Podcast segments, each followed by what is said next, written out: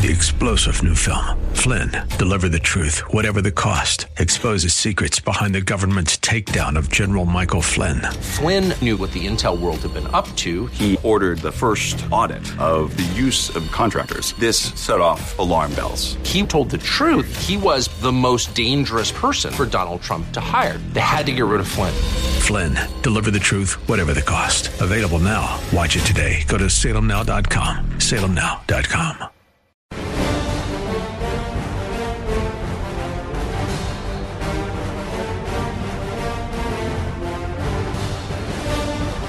Welcome, everyone. You are listening to the Dennis Prager Show. But, of course, you're not listening to Dennis Prager at this very moment. You're listening to the executive producer of the Dennis Prager Show, Alan Estrin. That's me. And Dennis is late today for a very good reason. He is taping a long interview with Megyn Kelly for her podcast. Every once in a while, once in a blue moon, he'll be a little bit late. This is one of those blue moon situations, but it gives us an opportunity we don't normally have, and that is to replay a segment from the show earlier in the week. And I want to explain something about me and my relationship to Dennis. As the producer of the show, I have certain responsibilities, obviously, but I want you all to know that I, like all of you, am a fan. And I hear things on the show. I'm constantly amazed by what Dennis says, by his analysis. And this was one of those times. So I'm actually happy that we get to replay this segment, which is an interview that – it's not an interview. The interview was between Bill Maher and Nicholas Kristof on Bill Maher's show last Friday. And Dennis we played the clip, and Dennis analyzed this interview. And that's what we're going to play now. So I'm going to turn it over to Sean, who's going to cue the clip.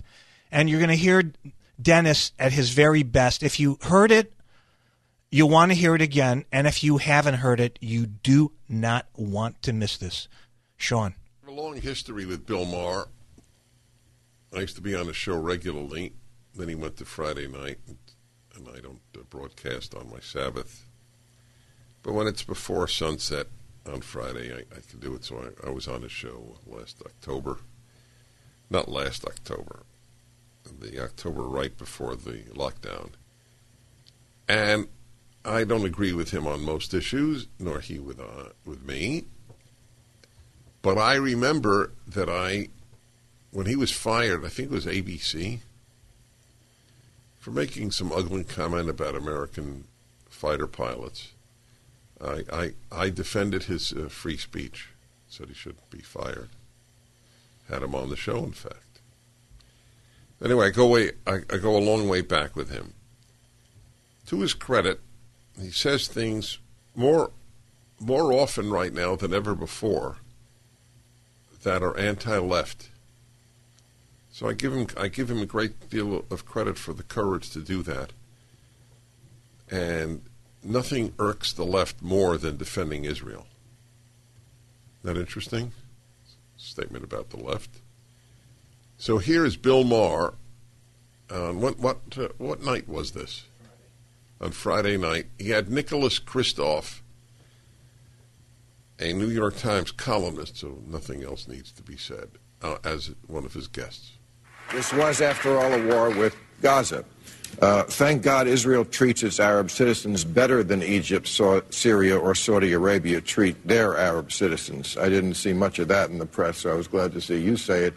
Can you put some bones on that? Why do you say they treat their citizens better, their Arab citizens? So, I also said a lot more, and clearly within Israel, then Arab citizens obviously vote, they can serve in the Knesset, they can be judges, some of the most robust organizations speaking up for Palestinians are organizations like B'Tselem, the human rights organization. That does not happen in Egypt, which obviously massacres Egyptians who support democracy. We've seen what happens in Syria.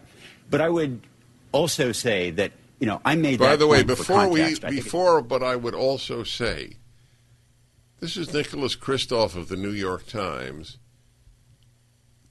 Did what he just described sound to you like an apartheid state? Did blacks serve as judges, vote freely, have parties in their parliament, etc.? It's another gigantic lie of the left that Israel is an apartheid state. See the PragerU video by a black member of the South African parliament who did live under apartheid and went to Israel to check if it's an apartheid state. And his reaction was how evil it is to cheapen the word apartheid. He suffered through it. But doesn't matter. They cheapen the word fascist on the left. There's nothing they don't. So I just thought, after all of the enumerations about how well things are, how good things are for Arab citizens of Israel, just remember the lie of it being an apartheid state. We continue. But I would also say that, you know, I made that point for context. I think it's important to understand that that Israel at home truly is robust. But, you know, I don't think that's a defense for Israel engaging in possible war crimes in Gaza or engaging... Well, Gaza fired 4,000 rockets into Israel. What would you say Israel should have done instead of what they did? Okay, so, for that alone, Bill Maher should get the Nobel Peace Prize. For that question alone. They sent 4,000 rockets to kill as many Israelis as possible. What should Israel have done? I don't even remember Nicholas Kristof's answer, so let's hear. 4,000 rockets into Israel. What would you say Israel should have done instead of what they did? So how could you not commit? So, I mean, international lawyers are pretty clear that they have a right to defend themselves. They have a right to respond to at military targets. But there was a sense that the response was probably a war crime because it did not sufficiently avoid civilian casualties. Okay, purposely put the rockets. Yeah. Okay. Good. Let Bill Maher say it. Yeah. Yeah. Right. Well, likewise, sufficiently avoid civilian casualties. But they purposely put the rockets in civilian places. That's their strategy. Well, likewise, Israel's defense ministry is in a civilian area. Okay, this is a lie. This is a phony point by Nicholas Kristof. Of course, its administration is in a civilian place. I visited it. It's in Tel Aviv. That's not where its military is. That's where the bureaucrats are. That's like saying that the Department of Defense is in a civilian area. Of course, it is. But we don't have military bases in the middle of hospitals. We don't keep anti-aircraft batteries on schools. They do in Gaza. Kristof is just basically non-committed to truth in this response. Oh, Israel does the same thing. Israel does not do the same thing.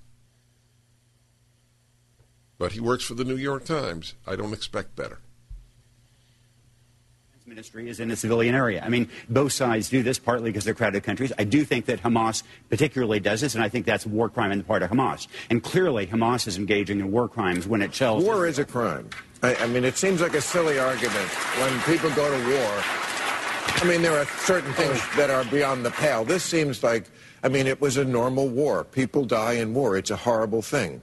But I mean, we have developed laws of war precisely to restrain the inhumanity of war. We don't allow chemical weapons. But I don't know how else you respond to when you have I mean, what if Canada fired 4,000 rockets into America or Mexico, which is an even better analogy because we actually did steal the land from Mexico. I would submit that Israel did not steal anybody's land. This is another thing I've heard the last couple of weeks, words like occupiers and colonizers and apartheid, which I don't think people understand the history there. This Bill Maher dialogue with Nicholas Kristof, columnist, New York Times, is precious. And I salute Bill Maher. I really do. But he is taken on the left frequently now. I hope to go back on the show this year, and if I have the chance, I will ask him Has he rethought the danger of the left, given his realizations about the poison of wokeness? Anyway, on Israel, the guy has just been remarkable. He's dealing now with this notion that Israel is stolen land. I'll have his comments in a moment, but I just want to review this notion. Israel committed war crimes, Nicholas Kristof of the New York Times says, by not targeting only military targets.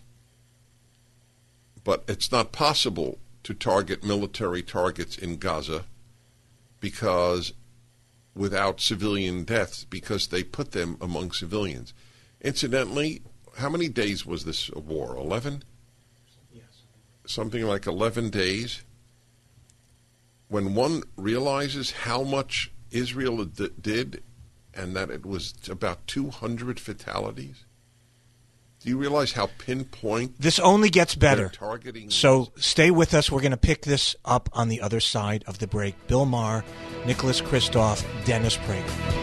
Hi, Dennis Prager here again with a message for anyone struggling with pain. Of course, I want you to know about Relief Factor, the 100% drug-free supplement that tens of thousands are now taking every day. I take it every day. I like being out of pain. But I know you may be skeptical. I certainly was. Then I kept hearing about all the people, including my wife, who were no longer in pain. So I decided to give it a try. In fact, listen to Janice's story. I was skeptical at first, but because of the pain that I was having when I would substitute teach and have to climb stairs, so I have lower back, hip, and even knee pain. And after about 3 weeks, I found that I could climb stairs pain-free. But it wasn't only pain-free. I could do it step over step without holding on the railing. I'm really happy. It makes me feel like I'm young again. That's ReliefFactor.com or call 800-500-8384, 800-500-8384. Welcome back, everybody. This is Alan Estrin filling in for Dennis. But just very briefly, he's going to be here. Don't go anywhere. Don't leave your radio, because Dennis will be in the studio shortly after this segment. But what we're doing is playing a great analysis that Dennis did of the interview between Bill Maher and Nicholas Kristof of the New York Times on the subject of Gaza versus Israel. We played that in the first segment. We're going to continue it right now. When one realizes how much Israel did and that it was about 200 fatalities, do you realize how pinpoint their targeting was, in fact? New York Times, front page, these children, these dead children, pictures of dead children. Front page, New York Times. Caused the former head of the ADL, who was a big believer in the New York Times, actually to cancel his subscription. New York Times is a left-wing. Well, the word I want to use, I won't use. It's a left-wing organ of the left. That's all it is. We continue with Bill Maher on the issue of the Israelis stole land and occupy it. The last couple of weeks, words like occupiers and colonizers and apartheid, which I don't think people understand the history there. The Jews have been in that area of the world since about 1200 B.C., way before the first Muslim or Arab walked the earth, 1,000 years before. I mean, Jerusalem was their capital. Okay, so if it's just about who got there first, it's not even close. There have been a continuous Jewish presence. Yes, the Jews were the ones who were occupied by everybody. The Romans took over at some point, and then the Persians and the Byzantines, and then the Ottomans. It's so impressive that he knows there was this colonization going on there. Beginning in the 20th, 19th century, they started to return to Palestine, which was never an Arab country. There was never a country called Palestine that was a distinct Arab country. How many people know that at Harvard? And yes, there was a problem there because there was two people who wanted to share the land, which is why the UN in 1947 said, okay, we're going to partition it. We have the map. I want to show it. People forget what the map looks like. This is what was on the table at the beginning. The green is the part that the Arab population would have gotten. It's a good part of the country. It's the good part, a lot of it. Look what Israel has, a little sliver by the coast and the desert in the south. That second map is what Israel has today. Yes, it is a lot more. But doesn't it behoove the people who rejected the treat that the half a loaf and then continue attacked? Hamas's charter says they just want to wipe out Israel. Their negotiating position is you all die. But I mean, there's a difference between defending Hamas, which I agree commits war crimes, and I would accept that. I think too often in liberal circles there's been a tendency to ally the repression of Hamas, the homophobia of Hamas, the misogyny of Hamas. But that also does not excuse Israel ruling Palestinians in the West Bank, for example, without giving them any vote, taking water and giving it to settlers. Wait, they have a vote.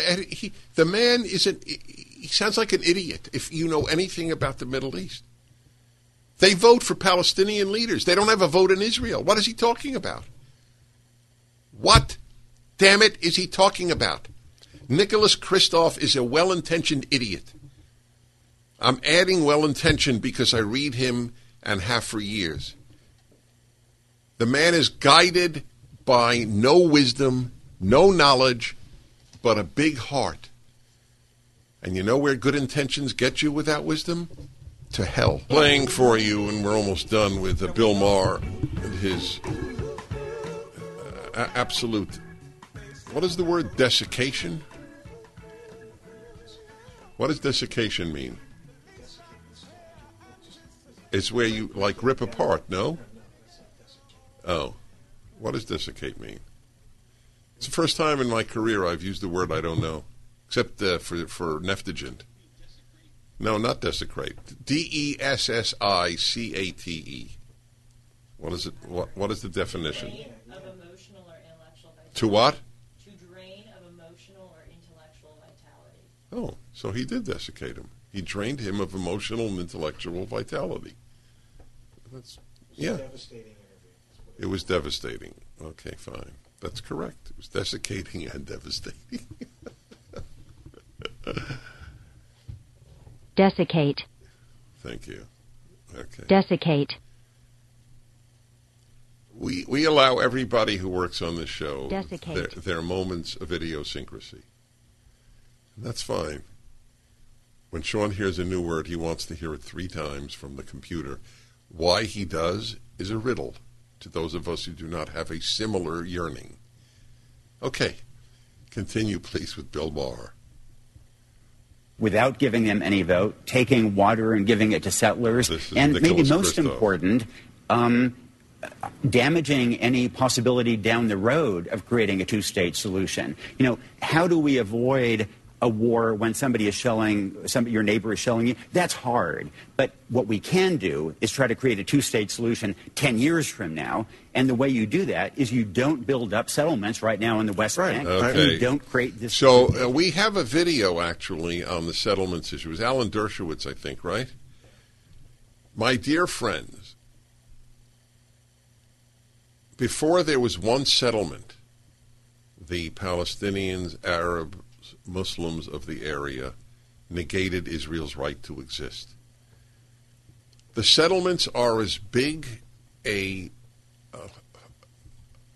useful issue built on nothing as the insurrection of January 6th is. Oh, it's the insurrection. That's the great danger to America, white supremacist revolution, right? That's the great danger to peace in the Middle East, settlements. 5 times the Palestinians were offered a state, including in one case with Ehud Olmert, or was it Ehud Barak? I don't remember which one. where they would have Jerusalem as the capital of their state. And they turned it all down. You know why? Because they're much more interested in destroying Israel than in having a state. Israel left Gaza. So what did the Palestinians do? They created a terror state out of Gaza. If they would have been peaceful, Gaza would be blossoming today. They spend all their money on missiles, rockets, and tunnels. Not on hospitals, not on infrastructure, not on schools. I've come to an interesting conclusion in life. Many interesting conclusions. That's why I have a show and I write. I offer you my conclusions.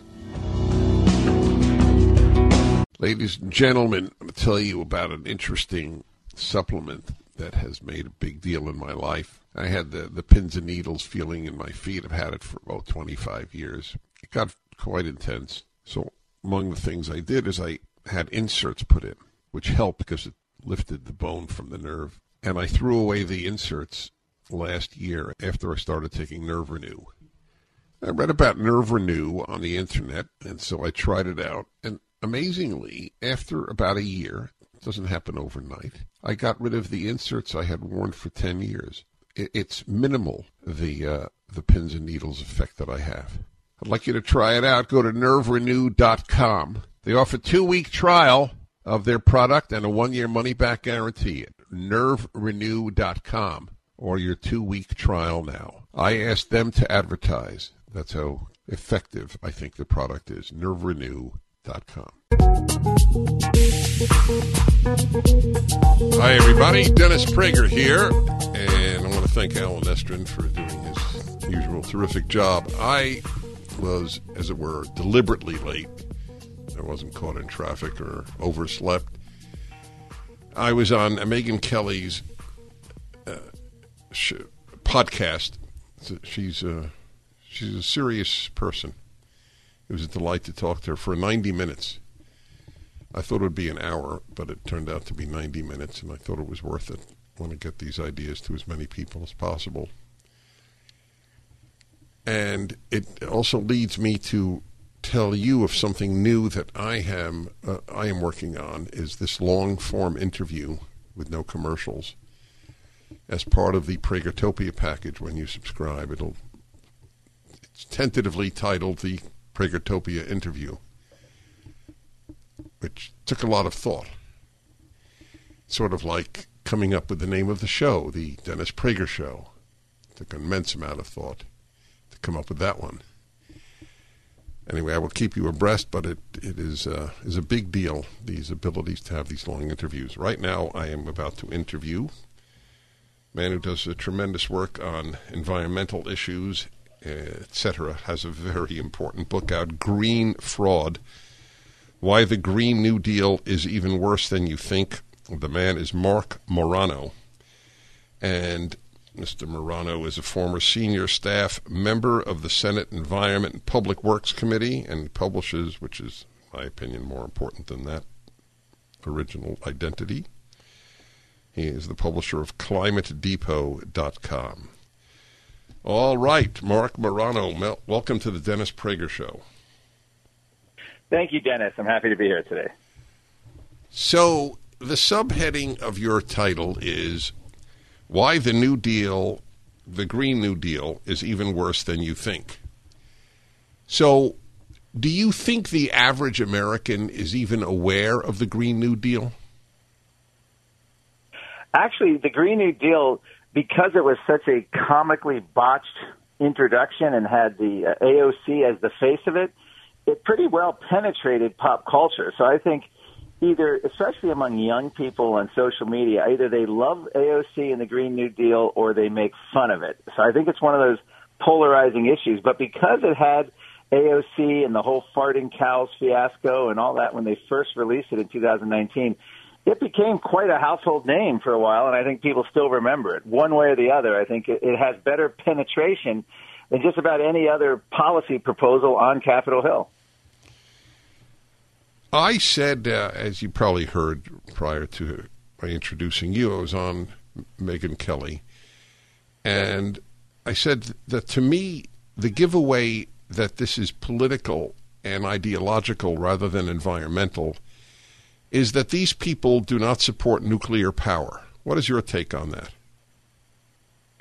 Yes. In fact, if you actually were worried about global warming and rising carbon dioxide, you would blame Jane Fonda, because Jane Fonda, Jack Lemmon's The China Syndrome movie in 1979 did more to scare the public and policymakers from ever allowing nuclear energy in the United States. I mean, that's where the blame. I mean, if you actually wanted a clean, so-called clean energy, you would be all nuclear. Europeans get this, particularly France. And instead, in the United States, we are just hampered and gridlocked on Capitol Hill. And that's one of the biggest telltale signs that they don't really care about the climate. But, of course, you know, the reason the title is called Why the Green New Deal is Even Worse Than You Think is because even if we face the climate catastrophe, the Green New Deal would have no impact. B, the Green New Deal is not about climate, energy, and environment. It's about being essentially a Trojan horse for a whole set of other issues. And C, the COVID lockdowns have empowered the climate activists to essentially seek to piggyback themselves on COVID now. And now they're saying that climate is going to cause a lot. Unchecked climate change will cause many more viruses. But guess what? The solution to viruses is the same as the solution to climate, which is essentially government lockdowns, planned recessions, and crushing of private enterprise. What's the ultimate aim of the Green New Deal? The ultimate aim of the Green New Deal, literally, and I go through the book chapter after chapter, I go back to the 1960s, the modern progressive environmental movement seeks one thing, and that is power. That is reshaping American vision to literally have government bureaucrats and central planners control every aspect of your life. And I bring this up again. The lockdowns were the ultimate vision. I have a whole chapter of environmental activists from Al Gore to John Kerry to Greta Thunberg to UN officials, all praising the lockdowns as exactly the kind of solution we needed for climate. And so, all right, hold it there. I want to tell everybody about your book before the break, Green Fraud, Mark Morano, about the Green New Deal. What did I write last year early on? This is a dress rehearsal for a police state. That was the name of my column. I hate being vindicated, oddly enough. We're turning to Mark Morano in a moment about the Green New Deal. I just do want to remind you, I'm speaking with Mark Morano, who is the head of ClimateDepot.com, DEPOT, of course, and has written another important book, Green Fraud, Why the Green New Deal is Even Worse Than You Think. We ended with what I think is the most important question. What do they really seek with the Green New Deal? So go ahead. Well, what they're trying to do is convince the world, particularly America, that we face a climate emergency. And actually now multiple senators, including Chuck Schumer and others, have urged Biden to declare a national climate emergency, which would give him similar emergency powers, potentially, like governors have had. And under this climate emergency, they're already talking about it's only morally justifiable to fly. You can only fly when it's morally justifiable. In France, under their climate emergency proposal, they're going to ban short-haul flights. They're talking about a reset of our diet. They're going after meat eating. They're going to be promoting, these vegetable-based processed burgers. They're going to be promoting insect eating and are promoting that. They're going after single-family home ownership. We had Andrew Yang running for president of Democrats. He was proposing the banning of private automobile ownership and instead offering people roving fleet of electric cars. We're seeing every aspect of your life, from your home thermometer to your appliances to your backyard barbecue to how you travel to your energy use, monitored, controlled, and ultimately by controlling the energy grid, they're going to raise all of our prices dramatically to try to achieve this net zero vision of the future, which is essentially like an old Soviet plan where it's essentially stifling out all productivity and you're going to be working to meet bureaucratic, arbitrary measures.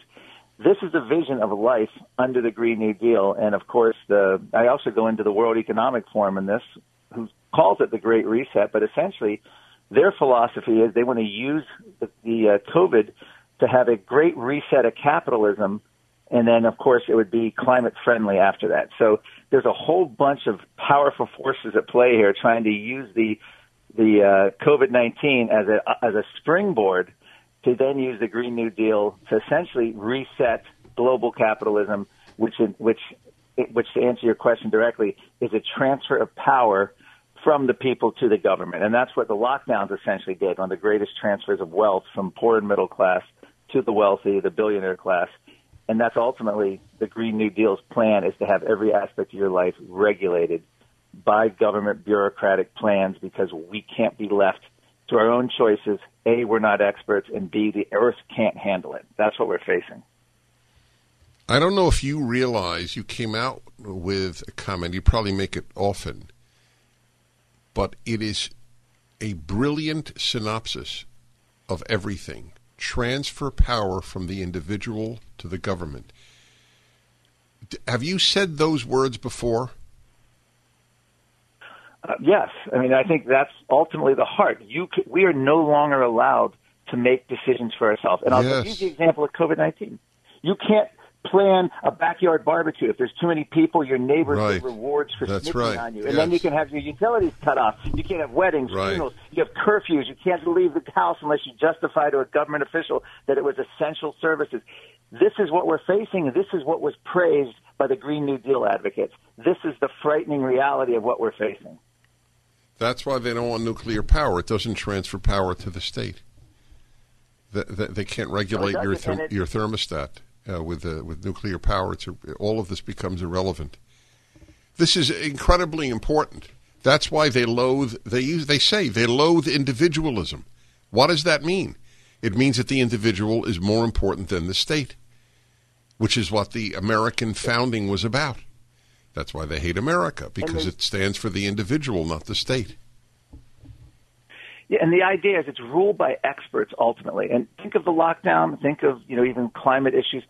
They present these experts, whether it's Fauci, whether it's, some UN scientist, and they've studied an issue for decades. Who are you, the average American, who doesn't have a PhD in either climatology or epidemiology? How can you question these words? They've studied it. These are academics. They're doing what's best for you. It's for your own safety. How dare you question it? This is for your children's safety. The regulations come in, and this is how they present it. And that's the idea. It's ruled by expert, ruled by government official, and the people, we're going to be left crushed by this. And here's the biggest thing. There's for the climate emergency, which I go in great detail of how they're trying to present this in the book, there's no criteria by which they say, okay, we've solved the problem. Now we can allow, a throttling back of government here. There is no criteria for that. In fact, it's vague and endless. And once they get started, it's just the regulations keep going. In the UK, they proposed a CO2 card for every man, woman, and child, where the government would monitor your home energy use, your travel. You would have, if you exceed your CO2, your energy budget, you pay fines and money. If you're under it, you get some kind of credit. This is a brave new world, so to speak, of what we're entering. The book is Green Fraud, Why the Green New Deal is Even Worse Than You Think. Mark Morano, up at DennisPrager.com. The Dennis Prager Show. Forgot all about the library like she told her old man. This is another clear-headed American who's a fighter, Mark Morano. Tell us about ClimateDepot.com. Is Mark there?